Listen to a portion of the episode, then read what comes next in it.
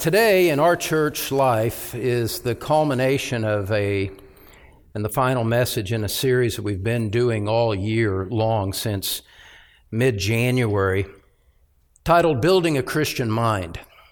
And we've done, I think, a, a total of about fifty-five messages leading up to today in this series. And in this message today, I'm doing a, a summary of all of it to bring it to a close. So that's a kind of a lofty challenge, you know, fifty-five messages condensed into, into one. I would encourage you to settle in and get comfortable maybe, but I'll try to respect, I'll try to respect your time and plans today. But the message today is, do you have a Christian mind? Do you have a Christian mind? In light of everything that we've covered over the past twelve months, do you have a Christian mind? And I would want you to understand that I am not asking you if you are a Christian. That's a very important question. And if you're not a Christian, then, you know, these things have a different kind of significance to you.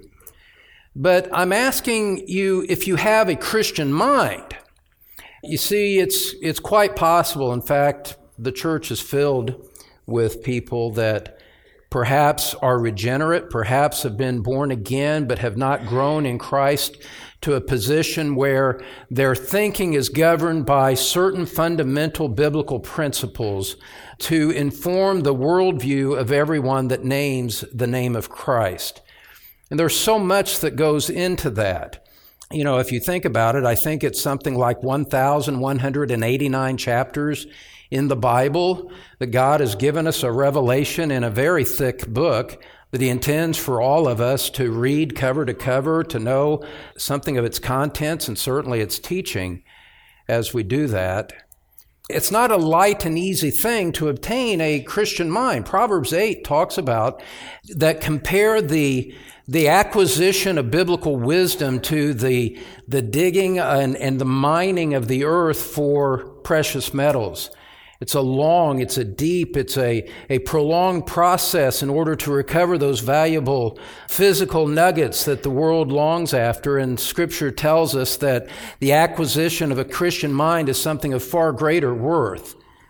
You see, we just have to get away from the way that we've been conditioned by superficial churches with superficial pulpits, trying to give us a little bit of pablum week by week to keep us happy, to keep us coming back, without really instructing us in the deep doctrines and the profound teaching of the Bible. You do not acquire these things easily. You do not acquire them quickly.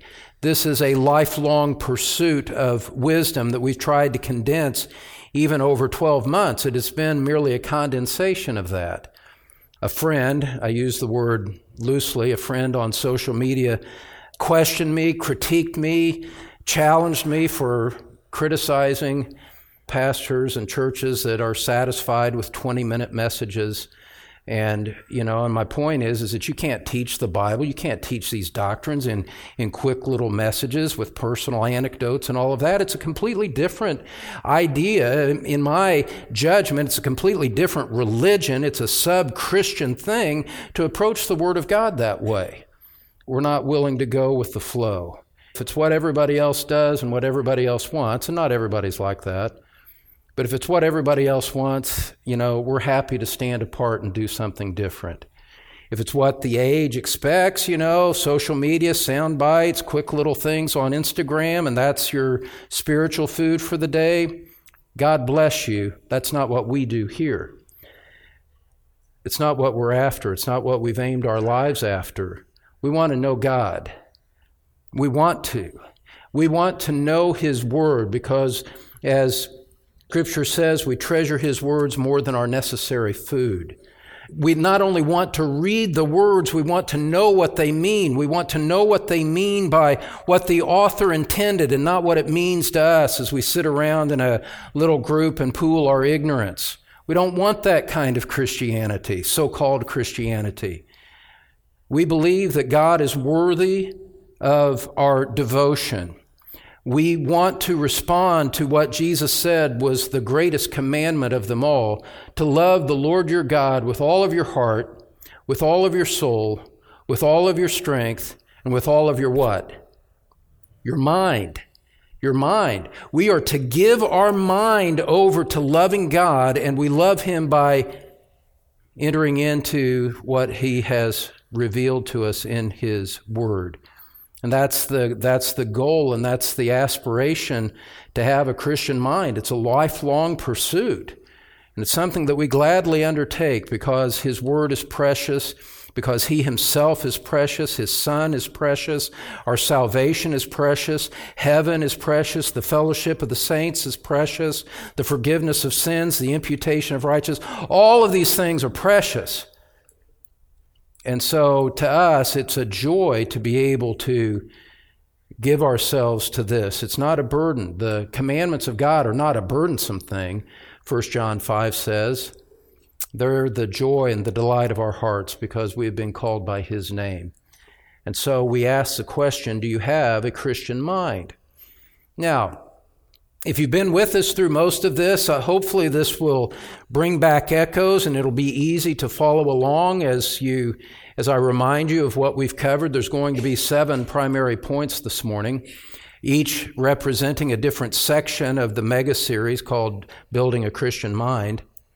If you're new, if you're visiting, I sympathize. This is going, for you, this will be a little bit like trying to use a straw to get a drink out of a fire hydrant that's flowing by. It's not going to be easily done.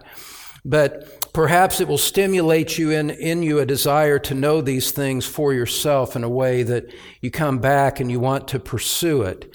This is a summary message that presumes an awfully lot of what we've done so far, and in some ways I think it's for others to decide, not for me, I guess, but you know, I really consider this to be perhaps the most important series that I've ever preached in the course of my ministry, because I intended, as I said in one of these messages, it was my intention in this series to commit felonious assault on the way that the modern church thinks, to bring the teaching of Scripture to light and contrast it with the superficiality of, of what passes for Christian teaching today. I want people to see that there is a collision here and to see that from Scripture there are principles that, that guide us and that direct us and that we have nothing of which to be ashamed as we follow Christ. Paul said, I'm not ashamed of the gospel, which is his way of saying, I'm very proud of the gospel.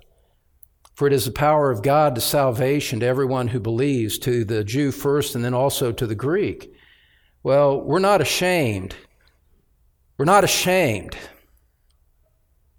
of pursuing a Christian mind. We're very glad to be able to do it. We think it is a valuable, the most valuable pursuit of them all. And so it's with that in mind that I present this summary message. And we're just going to go through and deal with it in very few Scripture references, but I would just remind you and and uh, help you by remembering that in every section there are hours of teaching in, behind every point that we make here. And if we do not fully expound it today, it's because we're presupposing what we've already said. If we don't cite every Scripture, and we won't, of, of what could be said in these things, it's because we've said it all already in the prior twelve months here. This is a summary to pull it all into one place.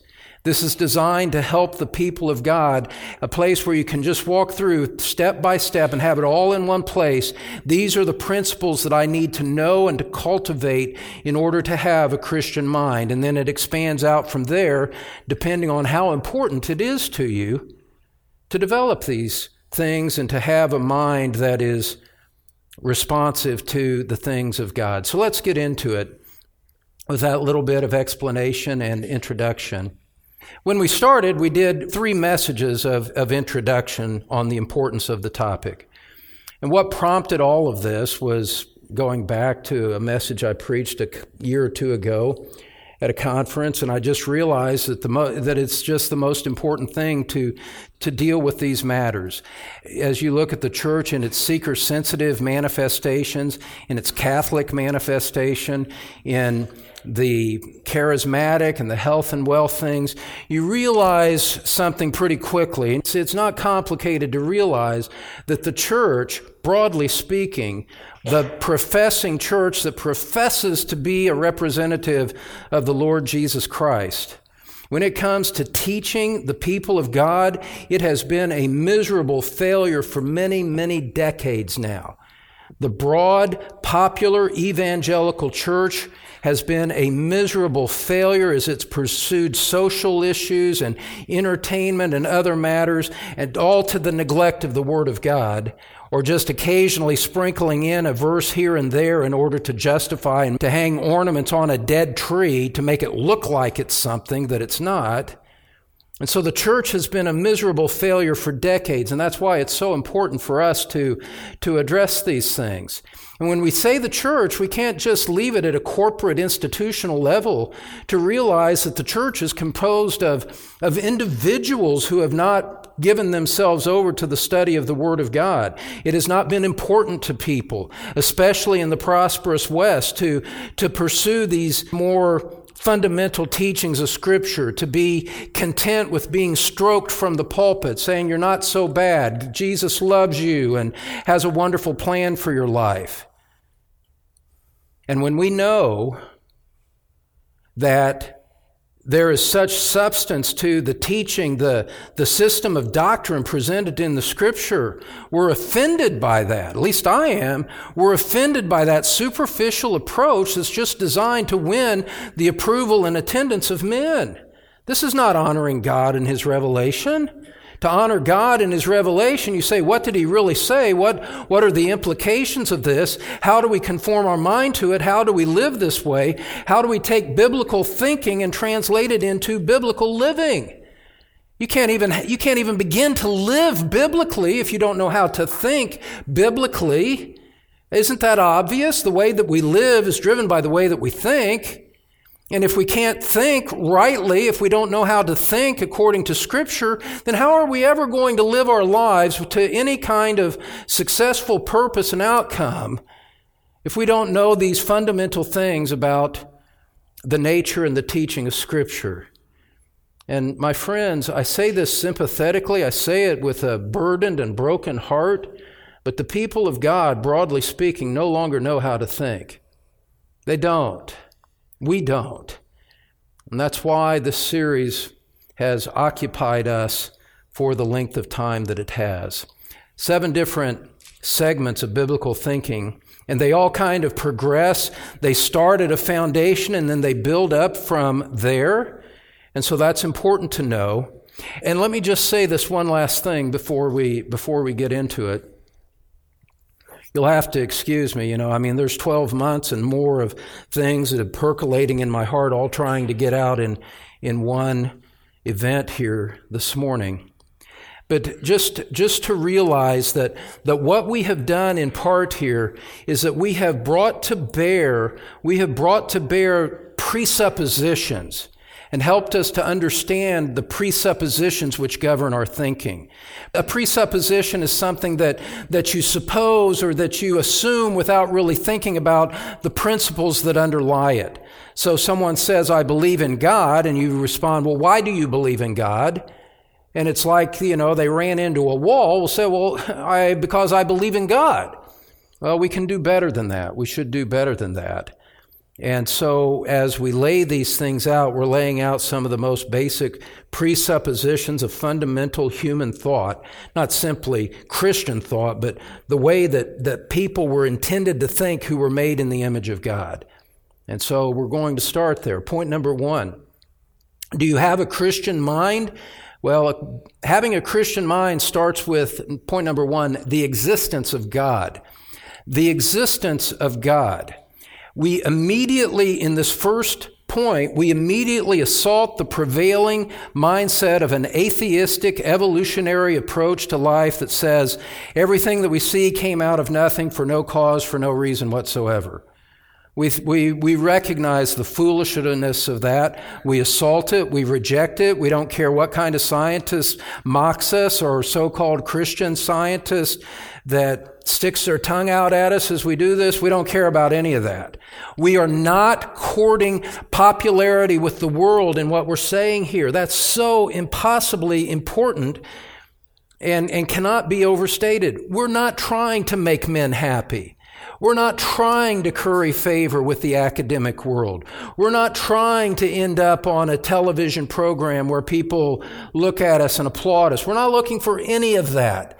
What we want more than anything from the deepest recesses of our life and our heart is to honor this Word of God, this precious Word of God that He has given to us, and how He has made Himself known, and to grow closer to the fulfillment of the goal to give Him glory, whether we eat, drink, or in whatever we do. And it all starts with a recognition of the existence of God. And so we ask the question, how do we know that God exists? We did a series of six messages on, on that topic. And fundamentally, beloved, We, this is the point that you want to take away for today anyway. We know that God exists because God has made Himself known. We know that God exists because God has made Himself known. We don't know that God exists through philosophical speculations. We don't need to know philosophical categories of, of different things that may have value in their place, but with words that are, that are very long and hard to remember and arguments that are even more difficult to follow. I don't have that kind of philosophical bent to my mind, and most of you don't either. But the wonderful thing about the nature of Scripture is, is that we're not approaching Him through philosophy, but, but approaching God through the revelation that He Himself has given. And understand that we are not making a probability case here. We are not saying that God probably exists. You know, that it's more likely than not. By the preponderance of evidence, you, you ought to believe in God because really the weight of the case is on that side. I know some people approach it that way. Evidential apologists like to approach it that way. I detest that. I reject it. The God who is the full authority and the creator of heaven and earth, and the God who has made Himself known, we're not at liberty to say maybe He exists. He does exist. He has declared His existence, and it is our responsibility to embrace that, to accept it, and to, and to follow accordingly. Not to ga- engage in speculations, not to not to deal with, you know, speculative questions. Well, what if, or what about this? No, God has spoken. That's how we know. And He's made Himself known in many ways. Turn to Psalm nineteen with me. Psalm nineteen. In some ways, we could treat Psalm nineteen as a real cornerstone of the entire series. All fifty-five messages. But in Psalm nineteen, we see that God has revealed Himself and made Himself known. Psalm nineteen, verse one, we see that He's made Himself known in creation. The heavens declare the glory of God, and the sky above proclaims His handiwork. You look at creation, God has put His imprint on it in an unmistakable, undeniable way, so that there is no excuse for any man anywhere at any time to ever question the existence of God. God, in the course of the planets above us, in the course of the stars and galaxies above us, in the perfect precision of their movements, God has made Himself known. Scripture says so. The sky above declares the existence of God. It declares His glory. Now, in addition to creation, we see that God has revealed Himself in His Word, in, in the canon of Scripture, you might say. Look at verse seven, where it says, "The law of the Lord is perfect, reviving the soul. The testimony of the Lord is sure, making wise the simple." Look at that last clause there again. The testimony of the Lord is sure, making wise the simple. The law of God, the Word of God, comes from God Himself. It is reliable. You can count on it. You can read it and, and by the help of the Holy Spirit, find understanding. And, and the wonder and the glory of all of this about the Word of God, look at that last part. It says, it makes wise the simple. You don't need a degree in philosophy to know these things. You don't have to be a person of supreme intelligence. You don't need a college degree to know the existence of God or to know what He said. The Word of God is for all people. It's for those who are simple, with uncomplicated minds. Humble people can come to the Word of God and know for certain that He exists because He's made Himself known in creation and in the canon of Scripture. But ultimately, I'm going to read to you from the book of Hebrews for the sake of time. God has supremely revealed Himself in the Lord Jesus Christ. So in the written Word of God, the canon of Scripture, God has made Himself known. Supremely, He has made Himself known in the Lord Jesus Christ. Listen as I read from Hebrews chapter one, the first three verses. Long ago, at many times and in many ways, God spoke to our fathers by the prophets. But in these last days, He has spoken to us by His Son. God speaks. He has made Himself known in the Lord Jesus Christ, whom He appointed the heir of all things, through whom also He created the world. He is the radiance of the glory of God and the exact imprint of His nature, and He upholds the universe by the word of His power. When you read about the Lord Jesus Christ in the sixty-six books and no more of the English Bible, when you read about the Lord Jesus Christ, how He was prophesied, how He came, and the explanation of His work and the culmination of it, as we'll see in the book of Revelation next year, you are reading the revelation of God in the person of Jesus Christ. And so God has spoken. You, any time of day or night, you can go outside, look up, and see God making Himself known in the creation around you. At any time, day or night, you can pick up a Bible and read the revelation of God. At, at any time, day or night, you can look to Scripture and read in the four Gospels and read about Christ, and you can, and you can see God revealed. And that's in addition to the way that God has revealed Himself in the human conscience, in the conversion of, of human souls. God's made Himself known. That's how we know the existence of God. It's not from reasoning within ourselves. It's not from the way that we feel about things. It's not based on our speculations. No, we start with what God has done and how He has imprinted Himself in a macro and in a micro sense throughout all of the universe. The knowledge of God is diffuse throughout the universe. It's diffuse in His Word. It's diffuse in Christ. It's diffuse in the testimony of human conscience. Anywhere you go, God has made Himself known. That's how we know that He exists. He's spoken. And the end result of all of that, beloved, is this, is that man is without excuse. This knowledge of God hovers over the existence of the human race, over the existence of you and any individual who ever lives. This knowledge of Him hovers over. And one day there will be an account that is given for what we have done with that knowledge. That's why it's important to have a Christian mind. It's important for us to know, you know, you talk to someone on the street, meet someone, you know, at school, at work, things of God come up, people are confused and in darkness. It's so important for you to be able to walk them through this. Here's how you can know that God exists. And you you act as a confident guide to, to lead them to the knowledge of God. He's spoken in creation, in the canon, in Christ, in the human conscience, in conversion. People will ask, well, what about atheists? What about people that deny the existence of God? If this is all so clear, then why are there people that deny this? What about people who believe in other gods and multiple gods and all of that? Well, we address that from Psalm fourteen. You could look at Psalm fifty-three, Romans one, for what I'm about to say also. But what Scripture, Scripture declares a judgment against atheists of a particular kind, and it says that they are culpable fools. They are culpable, guilty fools for deliberately suppressing the knowledge of God that is within their heart and is in the world all around them. There is no excuse for that. There is absolutely no excuse for that. It doesn't matter how thick the book is.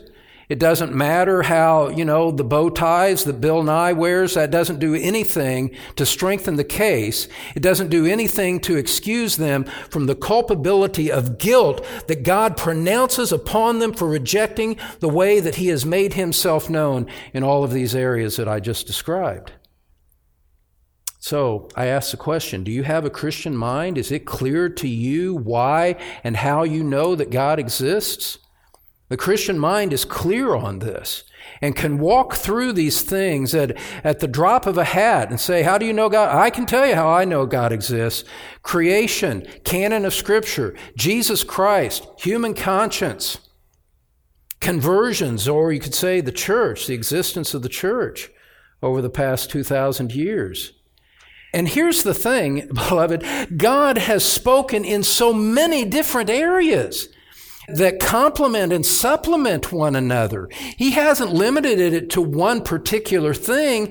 He has used multiple vehicles of self-expression that literally a man could give himself to the study of any one of these areas for a lifetime and not exhaust one of them, let alone the combined testimony of all five. Scripture says that on the testimony of two or three witnesses, a fact is established. God, in, in these five ways that we've outlined here, God has spoken conclusively in five different ways. Eventually, we just have to realize that those that argue against this are making fools of themselves. They are spiritual donkeys, obtuse, obstinate, and kicking against the things that are most plain for anyone to see. That's point number one, the existence of God. That's fundamental to having a Christian mind. In some ways, looking at it looking at it uh, logically, looking at it from a, a whole, that's where you begin. Well, there's a second aspect to having a Christian mind, and that is the authority of Scripture. The authority of Scripture. After doing six messages on the existence of God, we, we taught eight messages to establish biblical authority, eight of them. And the key principle here, I'm not going to spend that much time today on this, but the key principle for those of you that are writing down the, the key essential points, we asked how you know the existence of God. We know God exists because He's made Himself known. Well, how do you know that the Bible is authoritative, that the Bible is true, it's reliable, it is without error in everything that it affirms? Here's this.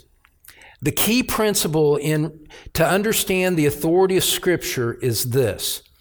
We receive the authority of the Bible based on the authority of Jesus Christ Himself.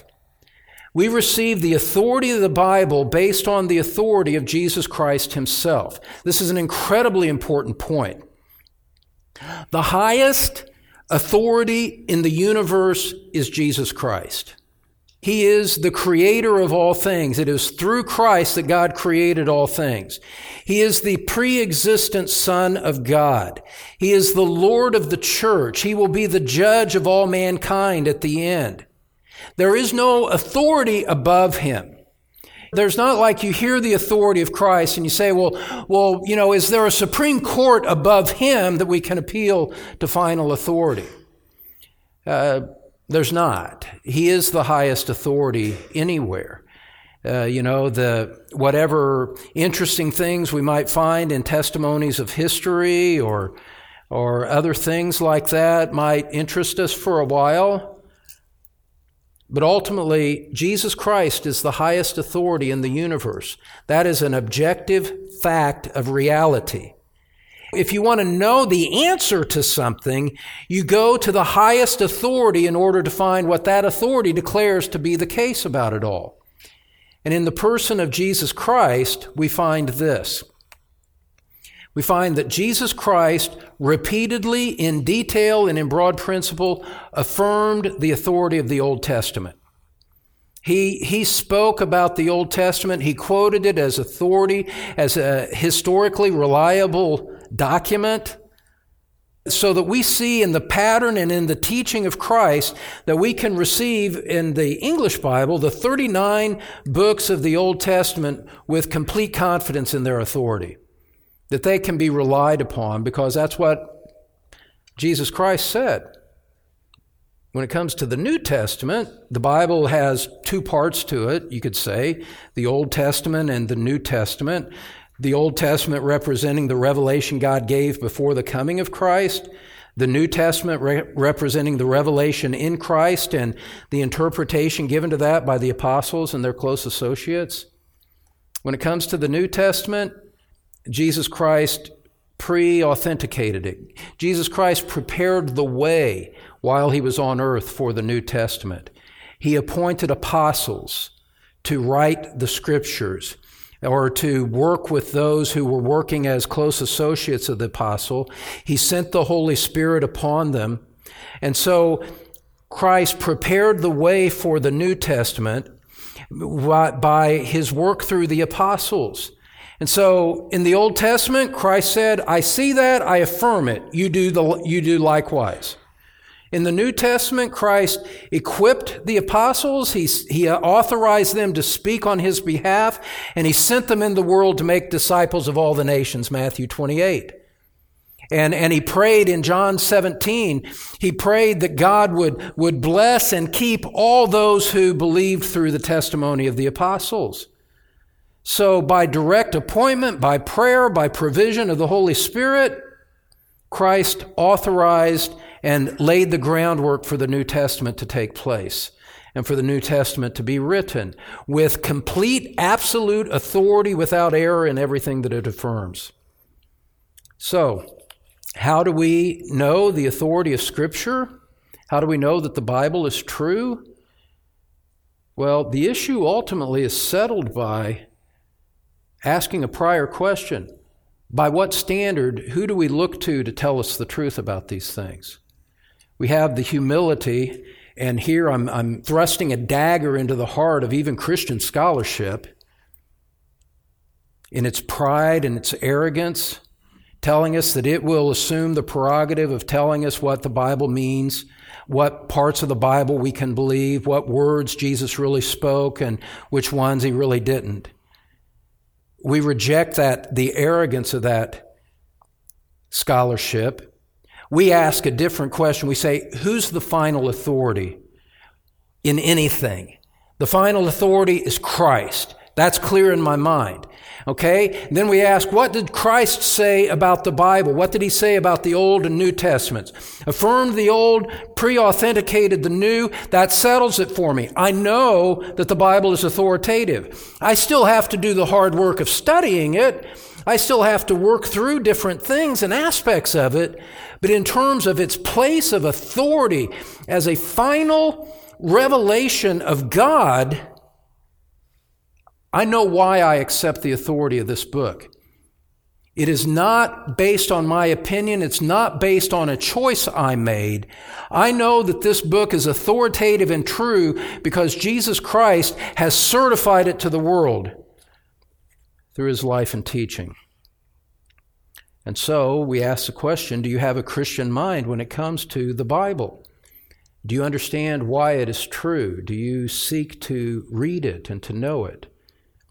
You see, the Christian mind is clear on who the final authority is and on the basis on which we receive the Word of God. Scripture says in John ten, verse thirty-five, the Scriptures cannot be broken. Matthew five, seventeen, not a, not a jot or tittle will fall away from the law of God until everything is accomplished. There's no aspect of it. There's not a minor subordinate clause in Scripture that won't be fulfilled. There's not anything that it teaches as true that will ultimately be proved to be false. It's true. It's reliable. We accept the authority of the Bible. And so, beloved, what I want you to see is that in these two principles already that we've addressed, the existence of God and the authority of Scripture, there is a railroad track of thought that has been placed across the continent of the human mind to say this is where human thought, these are the tracks that the human mind is to run on. One track, the existence of God. The other track, the authority of Scripture. And if you follow those things, then the train will take you ultimately where it ne- where you need to go. Now, brings us to our third point, the authority of Christ. The authority of Christ. And someone might say, well, you're engaging in circular reasoning, you're, you know, you, the Bible's true because you say it's true. That's not what we're saying. We're saying as an objective reality, apart from the thoughts and opinion of men, Jesus Christ is the authority. This is outside of me. This is not a matter of circular logic. This is a matter of what reality is and how God has spoken. Now, Scripture, we receive the authority of Scripture based on the testimony of Christ. Well, that leads to a question, how do we know the authority of Christ is real? What do we look to to know and to understand that, that Jesus Christ himself is the final authority, that he is the highest one in the universe? This is a rich area of study. We spent eleven messages on this one theme. eleven messages on this one theme about how do we know that Jesus Christ is Lord. And the understanding goes along this path. And I already read from Hebrews how God spoke by the prophets in many ways. Beloved, listen to me. The, the history of all of these things matters. For two thousand years before the coming of Christ, God had been giving revelation. God had been working in his people. two thousand years before the time of Christ, he called Abraham out of pagan idolatry in order to follow him. He established the nation of Israel. He led them through a time of slavery, led them into the promised land. And the subsequent, you know, in the subsequent fifteen hundred years of history of the Israel people, the Israelite people, was a time where God was speaking to them through prophets, men who were spokesmen for God, men like Elijah and Elisha, whose authority was vindicated as they themselves performed miracles that showed that they were the unique spokesman of God. Moses overcoming the Egyptian magicians and things like that with the signs and wonders that God worked through him.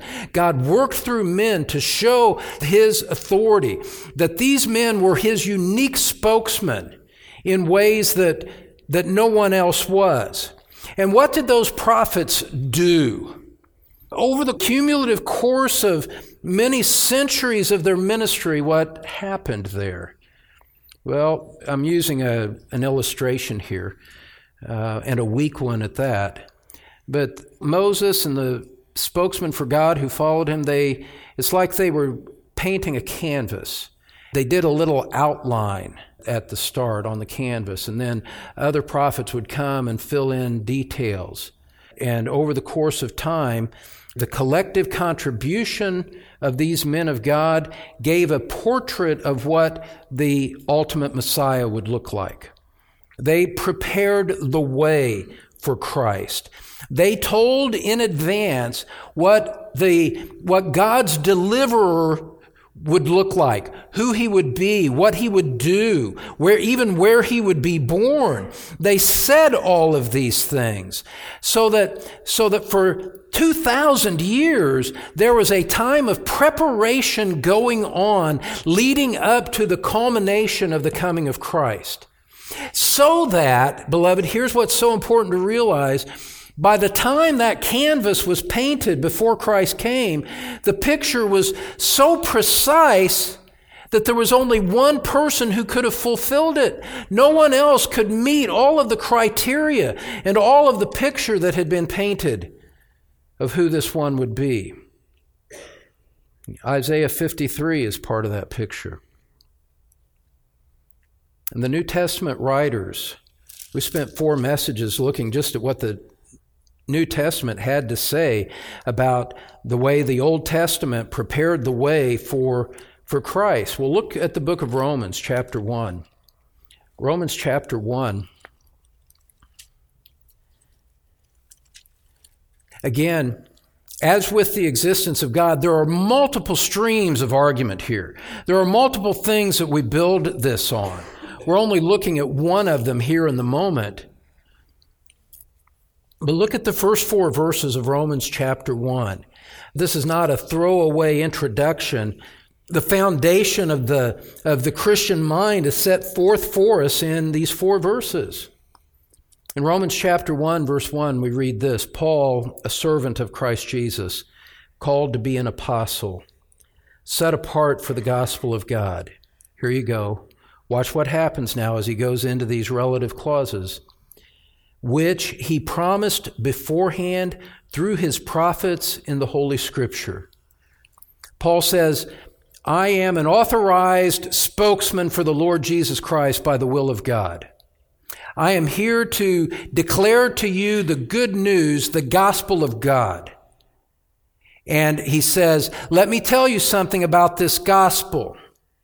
This gospel, this person of Christ was promised, verse two, look at it with me. He was promised beforehand through his prophets in the Holy Scripture concerning his son, descended from David according to the flesh, declared to be the Son of God in power according to the Spirit of holiness by his resurrection from the dead, Jesus Christ our Lord. What I want you to see there is that it was promised beforehand. This isn't something the apostles made up out of thin cloth or out of no cloth. This wasn't something that, you know, Christ didn't appear in a vacuum. No, his appearance was in complete continuity with two thousand prior years of revelation, carefully recorded by the scribes who wrote them, carefully authenticated by the miracles that accompanied the spokesman of God before the coming of Christ. There were two thousand years of history that Christ comes and sits as king and in the crown and fulfillment of it all. Now, not only that, we saw that Christ proved his authority in his teaching. You look at the end of Matthew chapter seven, for example, and, and the crowds were amazed. They were astonished at his teaching because he spoke as one having authority and not as the scribes. His teaching had a unique power, a unique authority that showed him to be separate and apart from all others. And then his miracles. Gospel of John records seven different signs as illustrations of what Christ did, as he turned water into wine, as he raised Lazarus from the dead, as he fed thousands of people with tiny bits of food. In all of that, proving his authority over the created realm, and his authority over the created realm gate gives us insight, gives us a window to look through to see his certain authority over things in the spiritual realm. Jesus said in John fourteen, believe me that I am in the Father and the Father is in me, or else believe on account of the works themselves. Believe in my authority based on what I say. Or if you if you struggle with that, believe on the works that I've done. Now, beloved, one of the things that I mentioned in passing that I didn't emphasize perhaps as much as I could have in the course of this series is that the ultimate proof of the authority of Christ is found in the cross of Christ. That's where the glory of God, the glory of Christ is supremely revealed. As he exercises authority over sin and Satan and the world and over his accusers and executioners, he exercises authority over them in the cross. In the cross. And they take him down and they bury him. He's certified dead by competent Roman soldiers, and he comes out of the grave. In the cross and the resurrection, we see the authority of Christ fully displayed. You have the testimony of the prophets for two thousand years. You have his own words and works. You have the cross. You have the resurrection. You have the subsequent ministry of the apostles, also authenticated by signs and wonders at the, by the hand and power of God. All of this teaching us the absolute, unique, non-repeatable, non-delegable authority of the Lord Jesus Christ. And just as, and I'm repeating myself here, this, but this is so important for you to grasp. Just as the existence of God is proven in many different realms, supplementary, complementary, overlapping, so in like manner, the authority of the Lord Jesus Christ is established by many multiple streams of irrefutable argument. Thousands of years of prophecies. Thousands of words recorded for us in the Gospels. Multiple signs and wonders, which were only a small selection. The Apostle John says, if I told you everything, the world wouldn't be big enough to hold all of the books that would be written about this. I've just given you a few so that you may know that Jesus is the Christ, the Son of the living God, and by believing you might have life in his name. John chapter twenty, verse thirty-one. Now listen, beloved. Once again, we're at a crucial juncture in building a Christian mind. We proclaim Jesus as Lord and as the only Savior. And you must grasp this, what I'm about to say. We do not proclaim the lordship of Christ based on our human experience or our personal feelings. Those things are irrelevant to the issue at hand. God spoke through prophets and apostles, testifying to their ministry by signs and wonders. Christ fulfilled all that they said, and he was resurrected and appeared to over five hundred witnesses. The Spirit of God certifies all of these truths to our heart. You see, it's not about the way that you feel about it. It's not what you feel about Christ that has anything to do with the truth of whether he's the ultimate final authority or not. Because what were people to think before you were born? You say, well, I think that Jesus is Lord. Well, that's not really important. I'm glad you think that, but that's not the final answer to the question. What were people supposed to do before you were born, and what are people supposed to do after you die? How do we answer the question then? You are not central to the answer to this. The revelation of God that he has made through Christ, the prophets, and the apostles is how we know these things. And the Spirit of God certifies all of these things to our heart. So that the outcome, my friends, is this. We've looked at the existence of God, the authority of Scripture, the authority of Christ. We know these things with confidence. We know these things with certainty. These are not speculations that we engage in, and we like this because we're middle-class white people in Western society. We believe in a Lord and Savior who came through a Jewish race in the Middle East. Has nothing to do with white privilege. Has to do everything to do with, with truth that God has established for millennia. And so, we have confidence, we proclaim it without fear.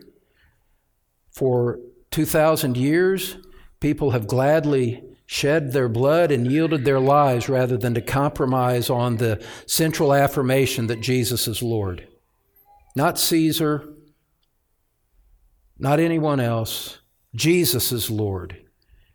And because we're convinced of this, because the Spirit has certified it to us, we hold on to that confession no matter what. We hold on to that confession at the price of our own blood. We do not sacrifice that confession to anything or anyone else.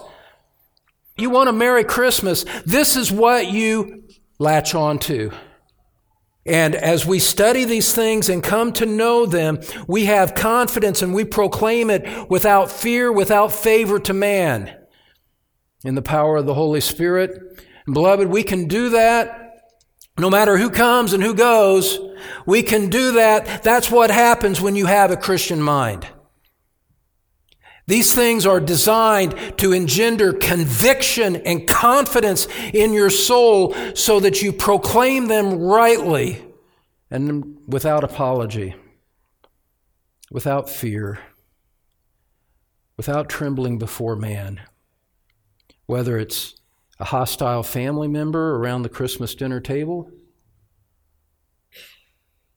whether you hold on to these things as loved ones walk away from you and want nothing to do with you. When H R comes and says, you can choose that or your job, what are you going to choose? Let me know in five minutes. The Christian mind is settled. This conviction, this conviction cannot be sacrificed or compromised for anything. Because we know that God exists. We know the authority of Scripture. We know the authority of Christ. Well, that leads us to our fourth point here today. The sovereignty of God. The sovereignty of God. In, as we progress through this series, we did seven messages establishing the sovereignty of God, the idea that God rules over everything. As, as creator, sustainer, and ultimate coming king. In Ephesians chapter one, verse eleven, we read that God planned all that would happen before the beginning of time. He works all things after the counsel of his will. This God who exists, who has made his authority known in Scripture and in Christ, oh, beloved, I mean, the, just the, the the magnificence of Christian thought, there is nothing to compare to it anywhere in the world.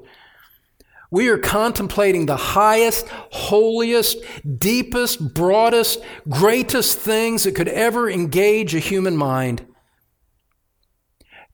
Don't begin, don't begin to diminish the greatness of the things that God has revealed and has brought home to our hearts through his word. Because what Scripture teaches is that God decreed everything that would happen before the beginning of time.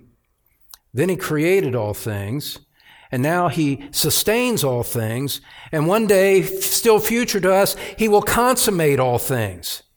He created all things and directs creation to achieve his purpose that will certainly be displayed and accomplished for all to see at the end. It's amazing. Well, the Christian mind, the Christian mind draws great comfort and stability from that. We don't have to live in fear or anxiety. We have, we have a rock of refuge that we can go to when the storms of life are assaulting us. We have a refuge that we can go to when we watch loved ones walk away from Christ, when we watch a loved one wasting away on a deathbed, when we read of friends that have passed, said, I didn't even know that. He was a friend in times gone by. We have, we have a mind that finds comfort, stability. We don't live in fear. We're not afraid of death. We're not anxious over the circumstances of life when these things are controlling us. I mean, look, we go up and down, we struggle. I get that. That's not what we're talking about now.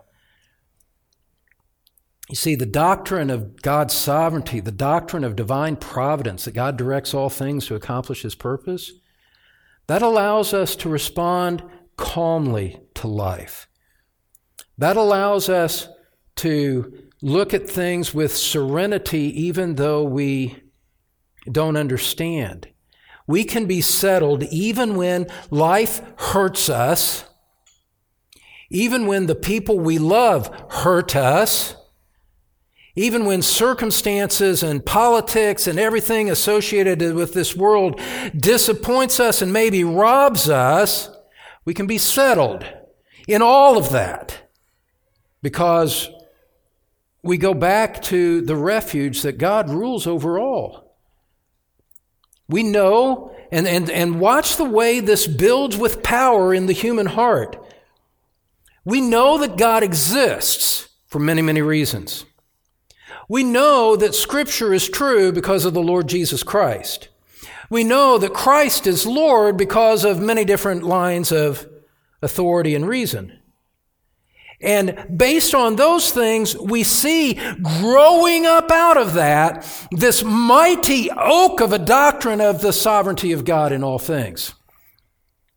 And we take our rightful place as Christians under the shade of that oak. And we unpack the lovely picnic dinner of life, and we eat of its delicacies, even if there are storms that come and go. We are confident of that reality, beloved, because we have, listen to me, listen to me, listen to me. I'm urgently pleading with you to heed what I have to say here. We have that confidence because these other things are proven and settled in our souls. We're confident of the reality of the providence of God and His sovereign direction of everything that happens to us because we have previously established the foundation of our faith found in the existence of God, the authority of Scripture, and the authority of Christ.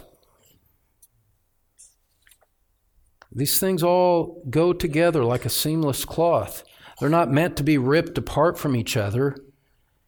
And I hope that you're starting to see that the fullness and the richness of this isn't something that you can gather in one thirty-minute message. And we came to a fifth question, the truth of Christianity. After we had considered the existence of God, the authority of Scripture, the authority of Christ, the sovereignty of God, we met this question, the truth of Christianity. How do we know that Christianity is true? Once you've established these broader principles, now you kind of eagerly embrace the opportunity to go to these other, to these other questions because you realize there's just so much behind the force and the basis of the truth that we pr- profess. How do we know that Christianity is true? At this point, we are speaking from a position of unparalleled strength. God exists. Scripture is true. Christ is Lord. God is sovereign. We're speaking from unparalleled strength. We're not guessing at things. And we did three messages here. And what we looked at, recognizing there are limitations to this particular aspect of argument, what we saw was the external objective facts of history are staggeringly in support of our assertion that Christianity is true. And I'm not going to rehearse for you the different elements of this, just to remind you of the dates. We go back into the realm of recorded objective history, and we see that from A D two hundred, going back to A D one twelve, to sixty-four A D, to the time of Christ. There is no gap in time that is sufficient to allow someone to have created all of this as some great fiction, for someone to, to write a novel that made all of this up, and then dupes along the way believed it, proclaimed it, and we just inherit the, the testimony of ignorant fools. That's impossible. That's impossible. What we saw was that the apostles showed how Christ fulfilled the Old Testament, and, and yet the apostles could not have manipulated the Old Testament text in order to fit the facts that they wanted them to be. The text was independent. It was guarded by people that, that were not sympathetic to Christ even. And so you couldn't go back and manipulate the Old Testament and retrofit it to conform to the life of Christ. It was an independent reality when Christ came. Now, beloved, watch this. Watch this. We boast in the fact, we glory in the fact that as the apostles, after the death and resurrection and ascension of Christ, when they preached him, they were preaching to an audience of contemporary witnesses to the historical realities of which they testified. The apostles could not possibly have made up Christ and his crucifixion and his resurrection and have that spread like wildfire throughout the Roman Empire, because too many people would have known and been able to contradict it if it were not true. Said, they, they said, no, I was there. That's not what happened at all. The whole power, humanly speaking, of the apostles' preaching was that they were able to stand like I'm standing before you and point to them and say, you yourselves know that I am testifying true facts to you in what I'm saying. And there was no refutation to be had. That's how we know Christianity is true. They couldn't have played with the Old Testament, and the people they preached to knew that it was true. Look at Acts chapter two for just a moment. Acts chapter two. As you're turning there, these seven principles that we're outlining here, this is like building a, a strong and mighty fortress in which we take refuge and we know to th- how to think. These things all come together and give us a rock and a refuge for the way that we are to think. They give us direction. They give us confidence. They give us hope. Acts chapter two, verse thirty-two. Just touching on what I was saying about the importance of eyewitnesses.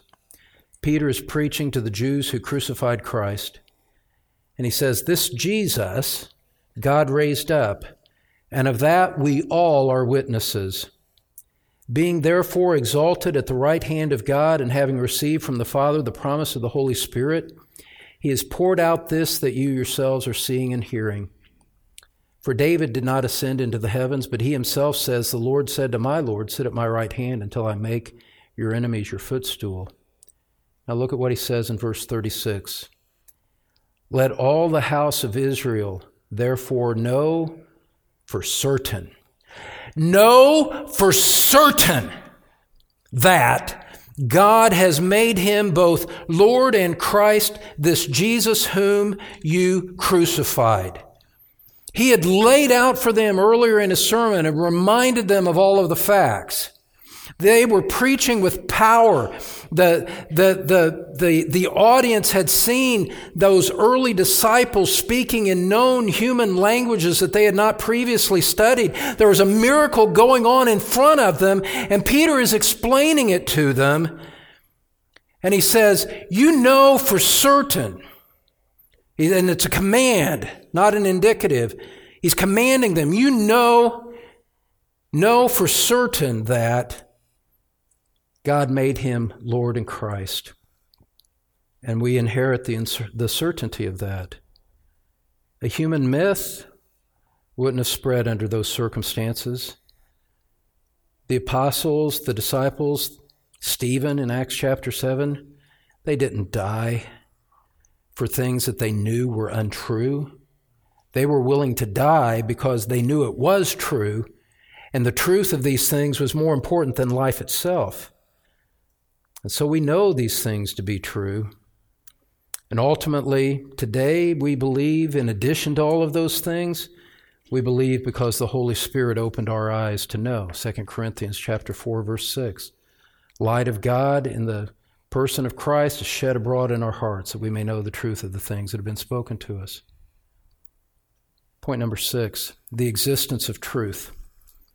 The existence of truth.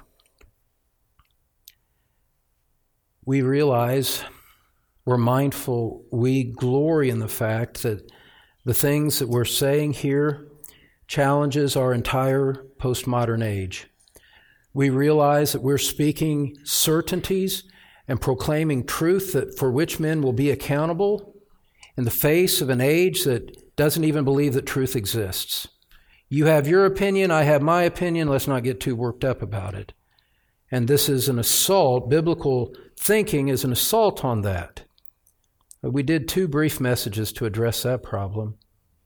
How do we know truth exists? Well, you know, without making this, dragging this out any more than is necessary, turn to Acts chapter seventeen. How do we know that truth exists? Especially in an age where any public university you go to will assault this and do their level-headed best to rob you of these things. Acts chapter seventeen, verse twenty-two. If you want a principle to write down here, as I see some of you taking notes, we believe that truth exists under the pain of wrath and judgment for failure to do so. We believe that truth exists under the pain of wrath and judgment for failure to do so. And in Acts chapter seventeen, I'm going to skip over a lot of the context for the sake of time and just begin at verse thirty, actually verse twenty-nine, because the Bible emphasizes the importance of the way that we think. And in verse twenty-nine, we read, being then God's offspring, Acts seventeen, verse twenty-nine, being then God's offspring, we ought not to think that the divine being is like gold or silver or stone, an image formed by the art and imagination of man. The times of ignorance God overlooked, but now he commands all people everywhere to repent, because he has fixed a day on which he will judge the world in righteousness by a man whom he has appointed. And of this he has given assurance to all by raising him from the dead. God has revealed himself in Christ. He raised him from the dead. And now, based on the truth and the certainty of that matter, God commands all people to repent and to believe in the things that have been spoken by the apostles. How do we know that truth exists? We said this. The first, oh, it's all important. Question, how do you know that truth exists? Beloved, the first word that you, comes out of your mouth exposes what your final authority really is. If someone says, in response to that question, how do you know truth exists? And they say something like, well, I think, they're already off track. It's not about what you think. How did we know about truth before you were born? How are we going to know after you die? Don't tell me what you think. Tell me what's true. Tell me how we know. And how do we know that truth exists? We circle back to where we've been. We know that truth exists because God has spoken. God and truth in that order. God exists. God has made himself known. Based on his self-revelation, we know that truth exists. I believe, you say, I believe in response to what God has made known. I rely on his authority, not my own thinking. His self-revelation, not on the passing images of my mind. And parents, young children, you really need to impress this upon your children so that they know what the authority is. You need to believe, little one, not because it's what mom and dad says, but it's because what God has said. Point them to an authority beyond themselves so that when you're gone, the authority upon which they believe hasn't changed. Now, final point, number seven, biblical salvation. Biblical salvation. We wrapped up this series by preaching thirteen messages on biblical salvation. Beloved, we approach this topic, building a Christian mind. In one sense, we approach it from a position of weakness and death and separation. All the children of Adam are born into the world under judgment, separated from God, needing the new birth. You must be born again. And so There needs to be a change within us. We need to be delivered from sin and Satan and judgment. We need to be delivered, beloved, we need to be delivered from God Himself. Have you ever thought about it that way? You need to be delivered from God, because God is a God of wrath against all ungodliness and unrighteousness of men. You need to be delivered not just from feelings of uh, lack of fulfillment, not just from a difficult human life or human marriage. You need to be delivered from the wrath of God against all your ungodliness and unrighteousness. And so we've taught on biblical salvation. And beloved, we not only stake the existence of truth and authority on Jesus Christ, we stake the very future of our eternal souls on Him. On a life I did not live, on a death I did not die, I stake my entire eternity. Scripture says, we looked at Ephesians two and Ephesians one at length, you were dead in trespasses and sins, but in His perfect life and in His atoning death, Christ accomplished redemption for everyone who believes. Ephesians two, eight, and nine, for it is by grace you have been saved through faith, and that not of yourselves, it is the gift of God, not as a result of works, lest anyone should boast. You see, the fullness of a Christian mind ultimately comes down to the security of your own soul, of knowing that your sins are forgiven, knowing that the righteousness of Christ has been counted to your benefit, in your favor, so that you are secure with a holy God, and you have bold and confident access to Him now, and you will most certainly enter into His presence upon death or at the return of Christ. In biblical salvation, beloved, this transcendent, magnificent God who has made Himself known, who's God of truth, God of Scripture, God of sovereignty. In biblical salvation, the God whom we know exists has now acted to save us from sin, and He has done this. Galatians two twenty, I love that verse. He loved me and gave Himself up for me. The God whom we know exists has acted to save us personally, completely, eternally, and by name. This isn't some blob of redemption that Christ threw out there and then left it up to us to believe, take it or leave it. He intervened in time to secure His people for Himself with absolute certainty, to do it by name. So that when He died on the cross, He was dying as a perfect, complete substitute for us, taking our sins and punishment on Himself with a full awareness of what it is, so that, so that it's, it's, you can think about the cross rightly in this way. It's as, it's as if the Father looked at Christ and said, I'm going to treat him like he had lived Rick's life, like he had relived Robin's life with the sin and the guilt. I'm going to treat him like, I'm going to treat you, my son, like you had lived Madeline's life, you had lived Julie's life, you had lived Andrew's life, you had lived Jeremy's life. I'm going to treat you like I would have treated them. And the wrath of God thunders down upon him.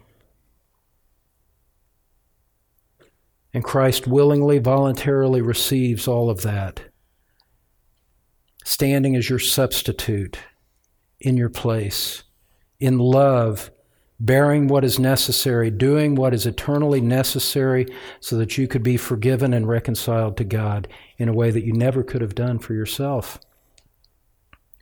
It's staggering. It's staggering. I'm going to treat you like you were Don Green. and without flinching, without resentment, without resistance, Christ receives all of that, that that deserved, paid it all so that we could go free, so that we could be reconciled to this God whom we know exists, who's the authority over all the universe, who will consummate all things in the end. That's a Christian mind. And the outcome of all of this, we saw in First John chapter three, the outcome of all of this is not even primarily about anything in this life. The ultimate outcome of this is that we one day who are in Christ will see him face to face. We will see him like he is and we'll be made like him. We won't always be in this deplorable, wretched state of fallenness and fleshly things. One day we're going to see Christ face to face and we'll be conformed to his resurrected glory. And we will share in his resurrected glory. We will reign with him forever and ever without end. In the meantime, we purify ourselves, First John three three. That's a Christian mind. From the starting point of how do we know God exists to a culmination that says we will see Christ face to face and we will be like him. We will share in his resurrected glory. We will reign with him forever. Satan will be banished. Sin and sorrow will be banished. And there will be nothing but the perfection of the reigning Christ and us reigning with him for all of eternity. And so, our goal, our desire now in response to this, we seek to know this God who exists. We seek to glorify him. We seek to honor him.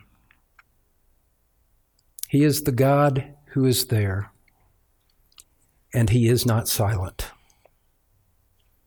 By the truth of the Word of God, my friends, I commend a Christian mind to you. Will you have it? Will you have it? Will you seek it? Will you give your life to pursuing this while God gives you breath? Let's pray together. Father, what can we say? Human words must step aside.